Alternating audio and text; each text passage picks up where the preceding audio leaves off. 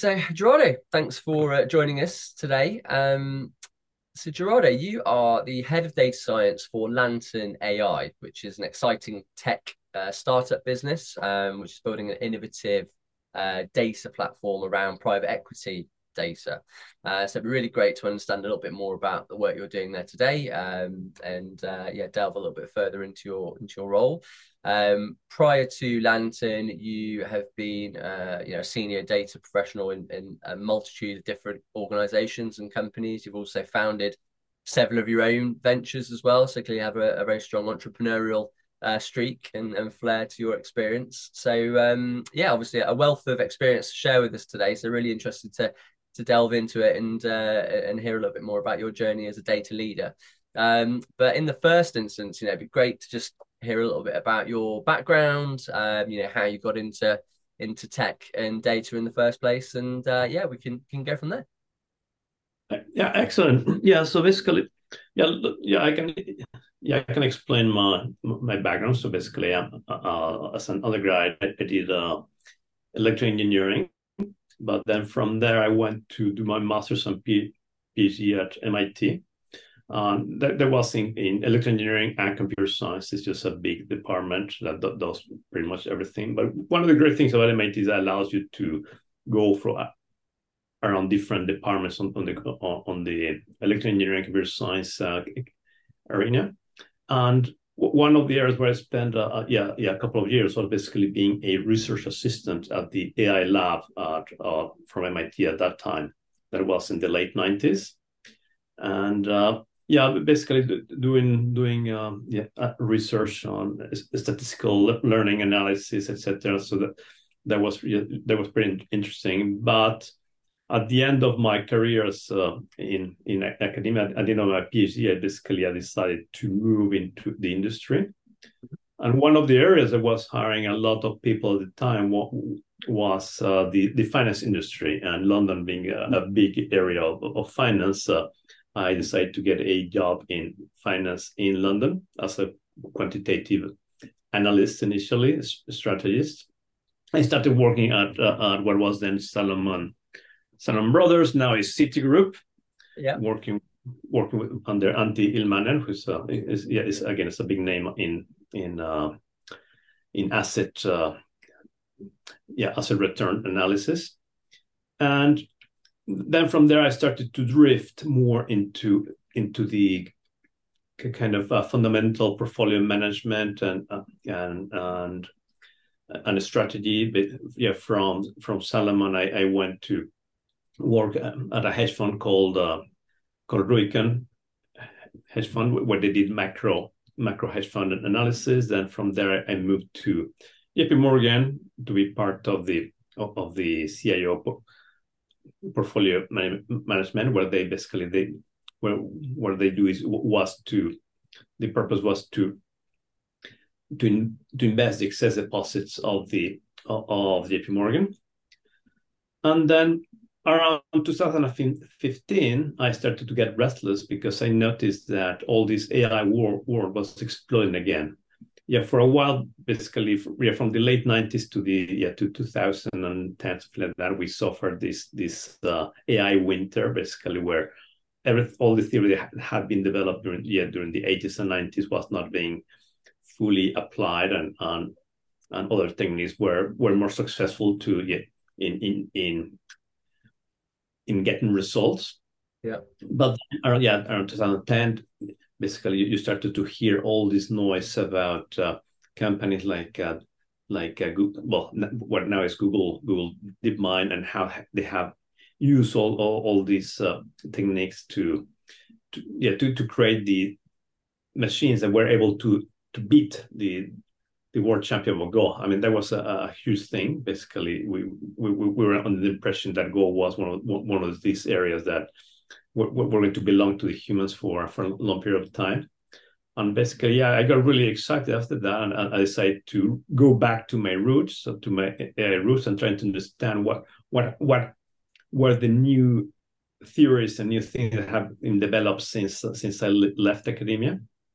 And when I started to read all the papers, all, all the everything that that was that was happening basically I kind of realized that the that most of the commercial applications still use the same theory from when, when I have learned with with with, with, with some with, with some uh, with some uh, a set of improvements, things that allow allow the allow the machine learning system to be yet yet to be optimized in, in a more robust way. But the, the huge uh, game changer was the the well just the as as more as Moore's law uh, states basically the, the, the huge increase in computing power on one hand and the huge availability of data on the other hand so on yeah so so on one hand if you have a a, a system like a a close uh, game like a go now the computer power allow you to to generate uh, millions or of simulations that can be they used to train a huge neural network on, on one side. On the other side, you, now the internet allowed people to have access to millions of uh, of images that then can be used to train a neural network to identify what what what, what is the meaning and of, of those images. And basically, that that was that for me seemed to be the huge uh, differentiator that allowed these these these these techniques to really overcome the other traditional uh, statistics techniques that so far had uh, had had had been uh, better at at doing the same tasks. But basically, yeah, give me the ability of both uh, data and, and, computer power. Basically, now you you you had the ability to create these huge systems that that could really outperform the the, the traditional systems. And and and this really goes back then drills down to this point of data. So basically, what I understood is that all, yeah, the theory seems to be common. The, the technique seems to be common. Basically, you can go now to Google, Google Cloud, and, and pretty much uh, hire the, the the cloud computing power to train whatever you want. But the key differentiator is the availability of data. Mm. So and this is one of one of the things that the uh, the the academic group at Stanford managed to do very well. Basically, they, they one one of the key points was that they decided to to start this this project in which they take they took millions of pictures and and then they had the humans manually tagging all of them, and this is what gave them all the power to be able yeah to be able to, to again train these new new systems. And we have the same thing now with uh, these uh, open image data sets like the ones that are like the LAION data set. Basically all many of these data sets are, have been gathered now. Now now they have more than yeah they, they, they i think they have billions of of of, uh, of, of classified uh, and tag uh, images. Most of them by humans. And uh, and and, and those some of them have been used by by some companies just to be able to train the systems and then gener- create all these all these uh, commercially available available tools that people now can use to to create uh, beautiful images like yeah stable diffusion and and uh, and Midjourney. So the key point was was the data, and then when I was well, you, asked me about my, my data journey. So basically, uh, as I say, I, I, had the I had the academic background from my PhD. Then I had had worked a lot in finance, and, then I decided to yeah to go back and, and relearn everything, all, all yeah the latest uh, uh, coding coding technology that, that could be used on, on databases, etc. But, but what I decided to do then is basically to stop working at, at JP Morgan and then and then become acquainted on that. And the best way to get acquainted on that is yes, basically yeah, either by by yeah, joining a startup or or or becoming a consultant for for hedge funds and banks. And I did both. I, I joined a startup. I, I became a consultant for for funds on how how they could use these techniques for their own purposes. The consultancy part only is uh, is under multiple layers of NDA, so I cannot talk a lot about that. But on the uh, on yeah on, on the on, on the startup that that I joined, basically what basically what we're we're doing was the was to use the available the availability of uh, of financial data that is, is is public, but it tends to be hidden under layers of uh, uh, of very weird, uh, very arcane kind of formatting, so that doesn't allow pe- really pe- people to to follow and, and, understand the how to take uh, advantage of that. And basically, my goal at the time was what take all, all this data and then translate into into something that could be used by the front end uh, desks of uh, of these hedge funds and banks. And that, in particular, I was I, I was pretty good at that because I, I, I was able to switch my my my hats because I because I had been one of one of these users. I, I understood what is what what they really wanted, which is one one of the things that usually, yeah, people in in, in the industry need to know, which is is is that at the end of the day, the end user they want to know how they're going to make money out of, this. So this this is a very straightforward kind of a question from hedge funds. They say, okay, well, all this is beautiful, but how am I making what what is the trade that's going to be, allow me to make money? And this is what they want to see. They want to see very something very specific. So how what is the action that is going to allow me to increase my profit? And at the end of the it, it must be something similar in every every single industry. At, at the end of the day, you have to bring all this information and then provide a specific action that is going to optimize the, the, the profits. And that is something that is only possible to show to them if, if if if the data scientist understands the the industry in which they are working and this is yeah, and this is probably one of the problems that young data science might have because they they are very well versed on on, on the statistics. They're well versed in computing but sometimes they don't understand the business. And vice versa the business might not understand how they can use this data. So it's very important that i mean it, it's, it's difficult to, to, to find people that are able to do both things at once. So instead of that, what, what is necessary is to create teams in which people can talk to each other. So they have a certain amount of understanding of one area so they can talk to the other area about how to how to create a system that is is able to optimize profits. But yeah, but, but basically, yeah, but going back to that, basically, yeah, I was in the middle of, of consulting for hedge funds and and banks. And, and this is when I received a call yeah, at the beginning of, of 20 of last year, 20, 2022. And, and I was approached by by yeah people from the Aztec Group, mm-hmm. uh, which is a fund administrator for the private equity industry, which is slightly different to what I was doing before because I was dealing with the on, on, on the public finance market side. Yeah. Aztec, yeah, being the administrator of of, uh, of of the private equity fund managers, basically they deal with a different set, set of data, but they they they have access to this very very important uh, set of data that they thought that they could be beneficial for their clients to have the ability to analyze and uh, again at the end of the day basically understand how to how to get insights and actions from from their data. Mm. They wanted to start. They wanted to start this process, and they had identified uh, a couple of initial products that they wanted to launch. And yeah, but but, basically they realized that yeah, they, they, they yeah that they need to create a new team, a new group, and a new company outside of their of, of the organization that was able to do it in, in, in a much faster way. So pretty much like a, a corporate startup.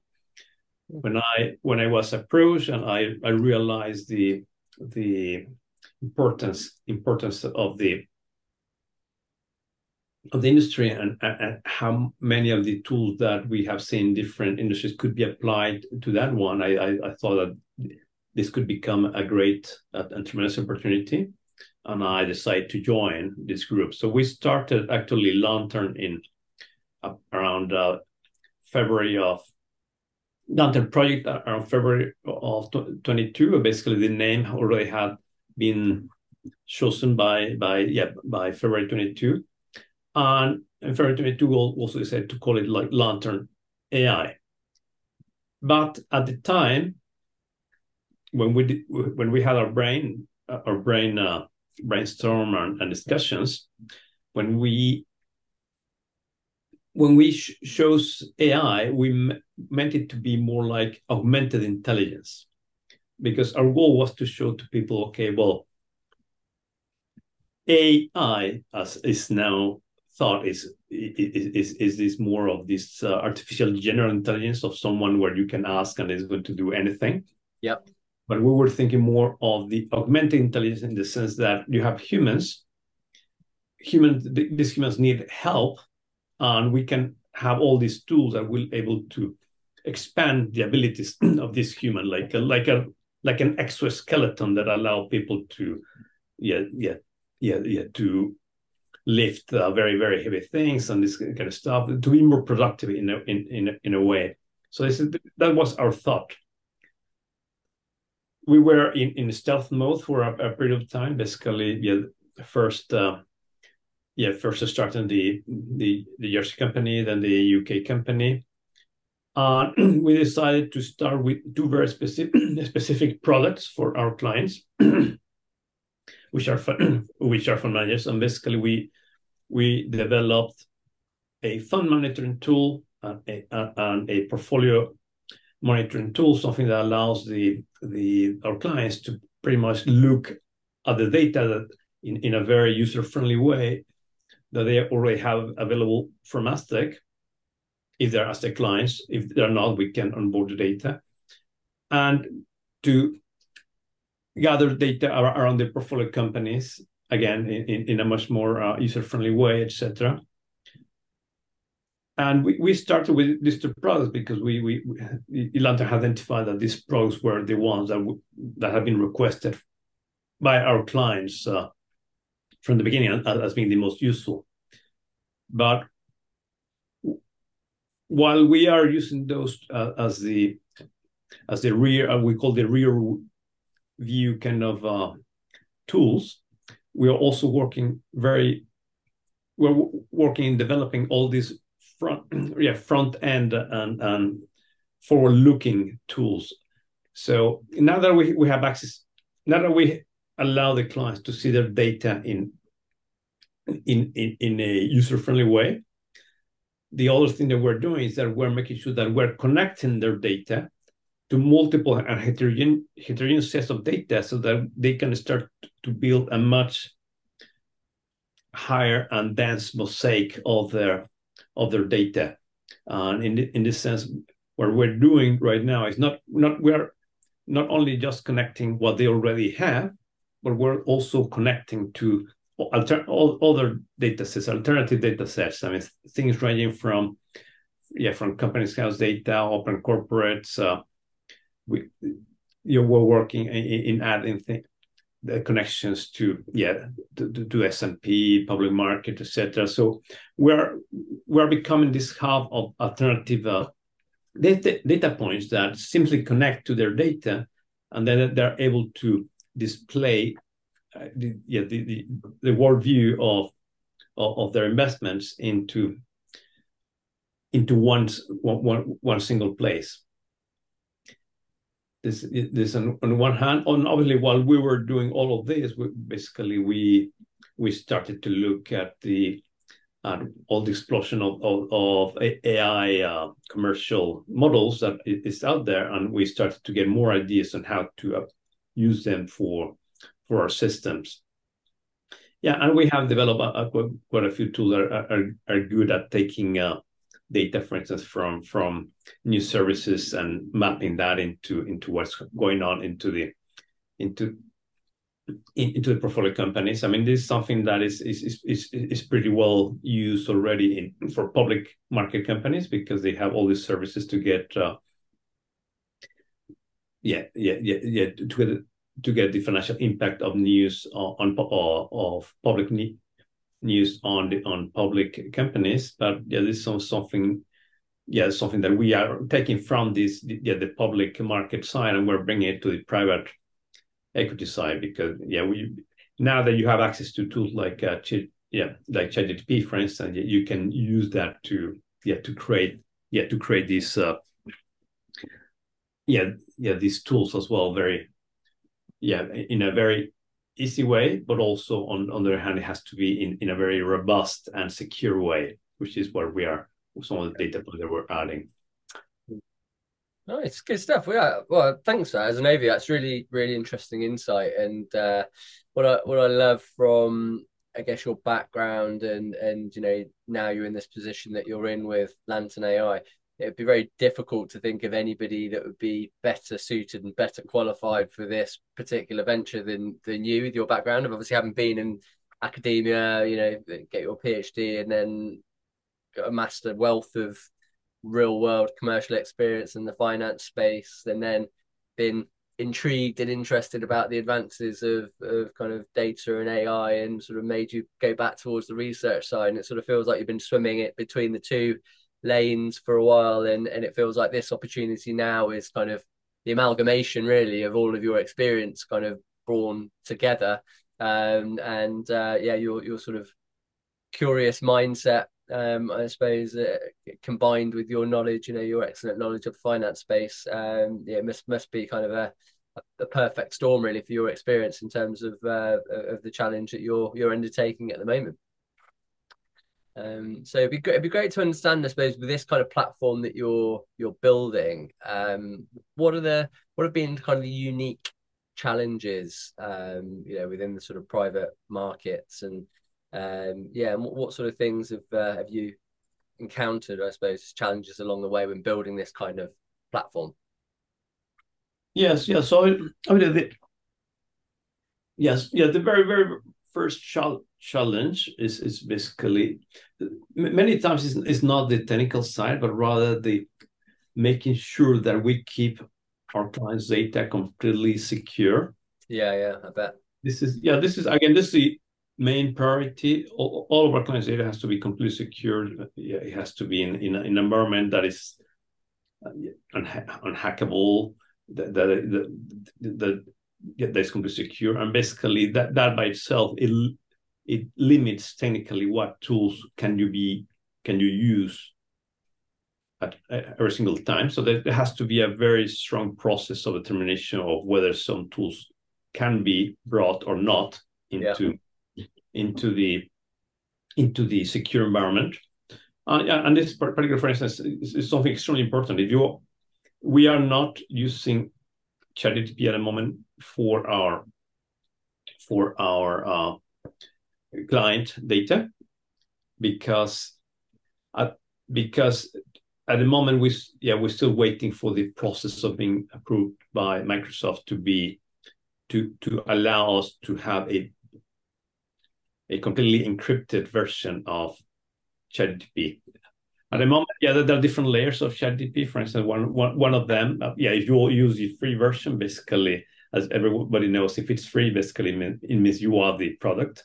So if you use free one, it means that all the data you you are given to them is is is uh, they can use it for, for anything. So first, yeah, this is a big no no for us. We we make sure that everyone is aware that they, they, they, should not be entering any kind of uh, any kind of proprietary information into into ChatGPT uh, in this way. No, another another Samsung.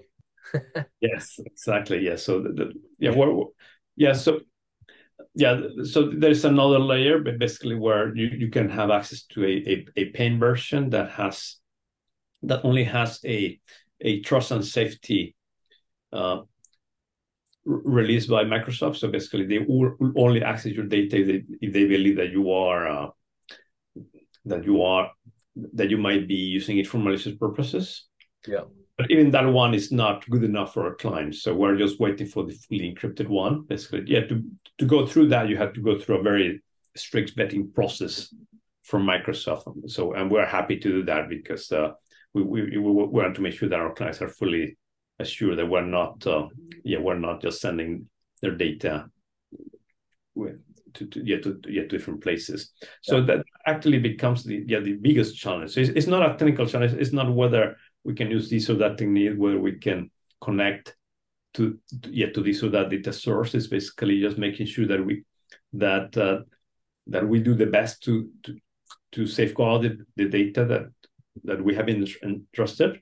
Mm-hmm. Also, similar way that, that we do the best to to make sure that all the data, all the alternative data sources that we gather come from, yeah, from from lawful processes. So there is there, there should be, yeah, and this is something that yeah, some AI AI companies are suffering now, basically, where they train their systems with the data that that has some copyright, etc. So we make sure, so we make sure that every alternative data data source that we have basically is uh, fully vetted and has no copyright issues. So, in a sense, those become the our largest, uh, our, our, our biggest uh, concerns to make sure that we always follow the the the correct path, and then it's it's it's only after that that we we, we can we have to see which selection of tools can be used in a secure environment.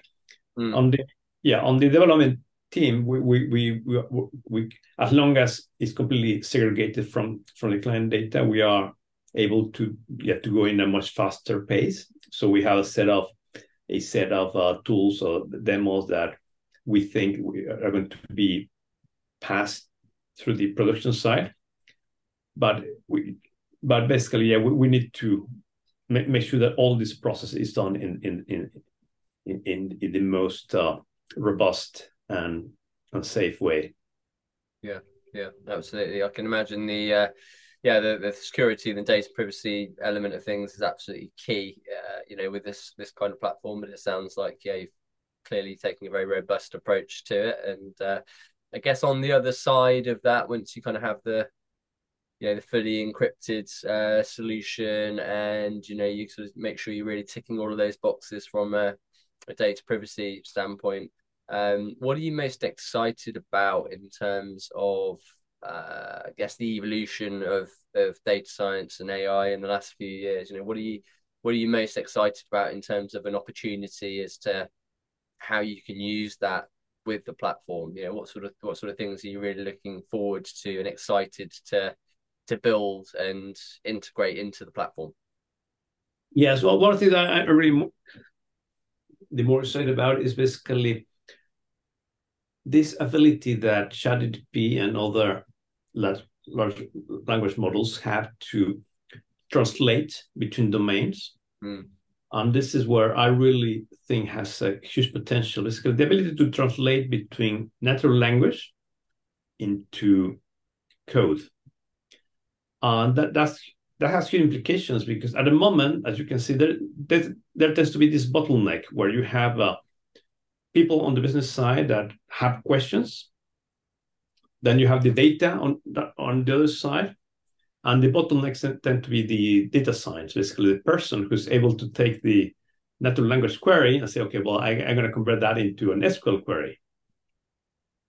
And usually, yeah, and usually this is, yeah, this tends to be a big bottleneck. Usually the time of the data science is, is very limited and people just keep adding more and more human translators but basically, if designed correctly, you, you, yeah you need to do, do a fair amount of uh, prompt engineering. But if designed correctly, basically, you can create systems that are able to translate the business language queries automatically into into whatever, and then again with the correct safeguards, make sure that there is no uh, code injection, malicious code injection, etc., which yeah requires a, a, a, fair amount of overhead basically with the current safeguard but then you can allow the the business side to ask the questions directly of the data. And this is where i think questions you can ask questions you can uh, they can ask to create generate uh, tables etc and i've and and this is where i find that where I'm really excited because you can you can generate uh, you can pretty much increase the productivity of the data science uh, by a factor of 10, something like that.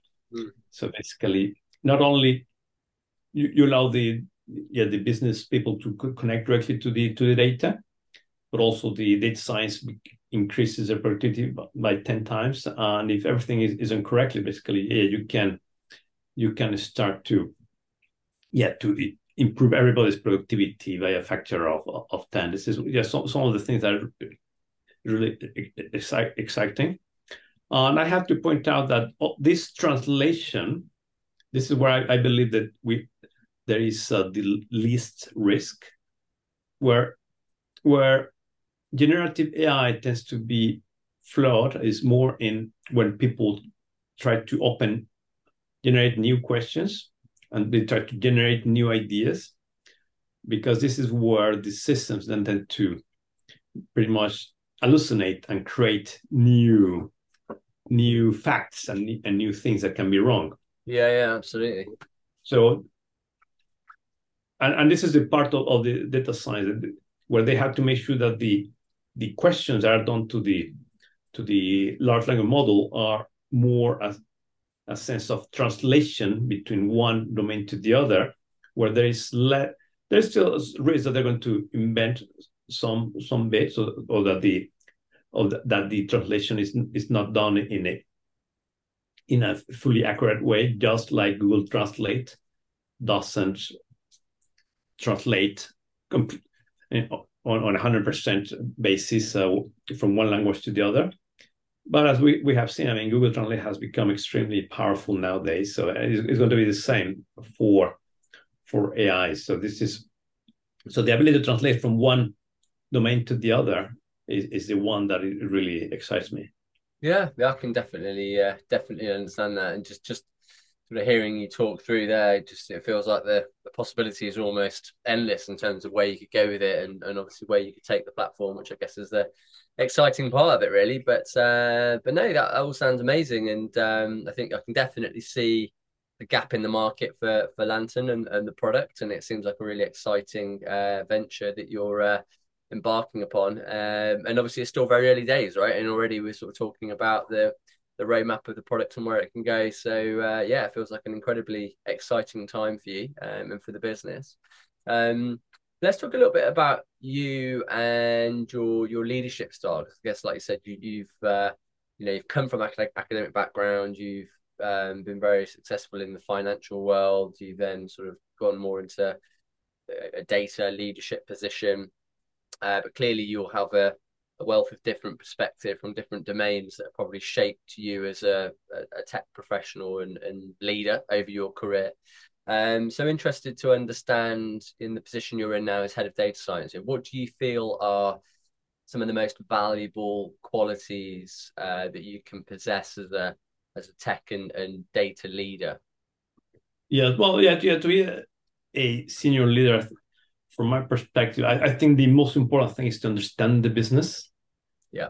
Because at the end of the day, everyone should be aware. Okay, well, the purpose of a company is just to yeah yet yeah to provide dividends to the yet to the shareholders, yeah. either dividends or to be able to invest those dividends in in a in, in a superior way to the market, so so that the so that the shareholders are able to get capital gains. So once you understand that this is the whole purpose of, of, of the company, then you have to always understand how to allow the yeah allow the rest of the, the teams to be able to in, increase yeah, in, increase their profits. If you have that in mind, then you understand that all the analysis you're doing pretty much has to be geared towards solving those the problems that the front end people have, and you have to make sure that you uh, you are able to use any technique. I mean, it can range from a very simple one; it can be just a linear regression, to very complex ones like um, yeah, like uh, but you always have to keep an open mind on on the on, on the technique. One of the biggest problems are people who are come from academia who have been trained in who have worked a lot in, in a very specific area. And because they yeah they they, they yeah well they they there is this uh, kind of a believe that you have to use what you learned. Yeah.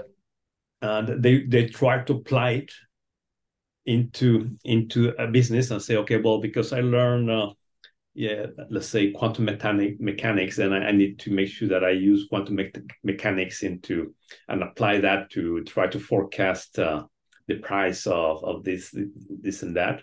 And they might fall into this trap of trying to use this technique, which may not be the, the best one, when sometimes just a linear re- regression could have worked better than what they have. Yeah. And uh, and they might uh, just uh, not be able to deliver the best yeah yeah yeah the best uh, service to, to the company so having a full understanding of what of, of the industry and what not only what uh, what the industry is doing but also looking at making sure that you understand commercially what all the competitors are doing and this is again this is something that when you're when when when you're an entrepreneur, you're always looking to see what the competitors are doing. Mm. Again, one of the main risks on the startup industry, one of the main red flags is when a company tells you, "Okay, well, we have no competitors. We're we're unique." That usually signals that there is no market. yeah. So if there are competitors, that means that no no one is selling anything there. Yeah. It's always better to have competitors because that signals that yes, the, the, the, there is a market for that product. Therefore, and if you can improve on that, then you, you you'll make sure that you'll get something. Yeah. Yeah, absolutely. Yeah, I love that. I think that's a really, really great point. Um, well, two two great points there. I think you're, uh, and I couldn't agree more. I think you know one of the things I look at over my 15 years of recruitment of when people are sort of making that transition into more senior positions, it is that kind of more helicopter overview of of actually what's like say spotting the business problem, understanding the business problem, and then sort of retrospectively thinking of the more most elegant solution to that problem versus you know at more junior level where people like say have, have developed a particular skill set or a particular toolkit or certain technique and then like say just trying to apply that in every single every single guise moving forward. So i think it's that level of kind of pragmatism of you know let's actually is this the right the best tool for the job? And is it the right solution that um, you know i see as one of the key things really of moving into you know more senior uh, senior positions. Um so yeah i think that's a, a very very good point. Um okay awesome. Well i think um i think it's been fantastic chat today. Really enjoyed uh, hearing more about your uh, your role at um lantern and uh, the, about the platform. And uh, yeah i can see it going on to be extremely successful and uh, achieving great things. Um, but I like to uh, sort of draw to a close with every uh, episode that we do by asking our guests for uh, their one favorite piece of advice. So if there was one one piece of advice that you've been given throughout your career that served you well, um, that you would pass on to your fellow human, um, what would that be for you? Yeah, piece of advice. That's interesting.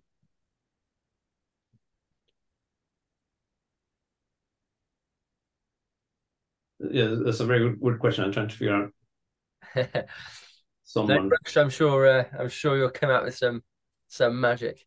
I,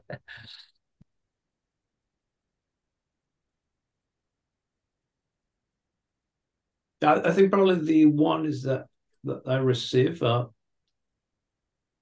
from yeah yeah yeah yeah from my father is basically it's better to regret having done something that to regret not having done it.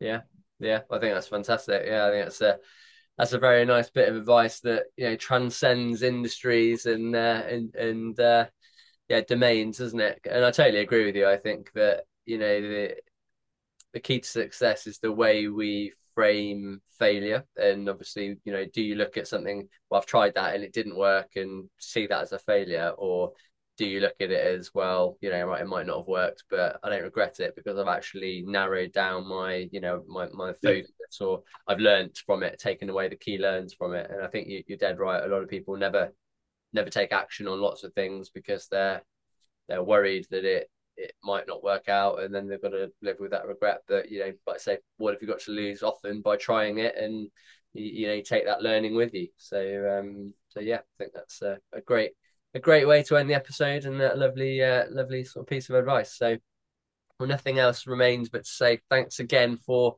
coming on and being such a great guest. Really enjoyed the chat, and uh, yeah, let's uh, let's definitely we'll get another episode in the diary very soon. Um, but um, yeah, wish you all the very best with your continued role at um, at Lantern, and uh, yeah, I'm sure you'll go on and achieve bigger and, and better things as uh, as time goes on.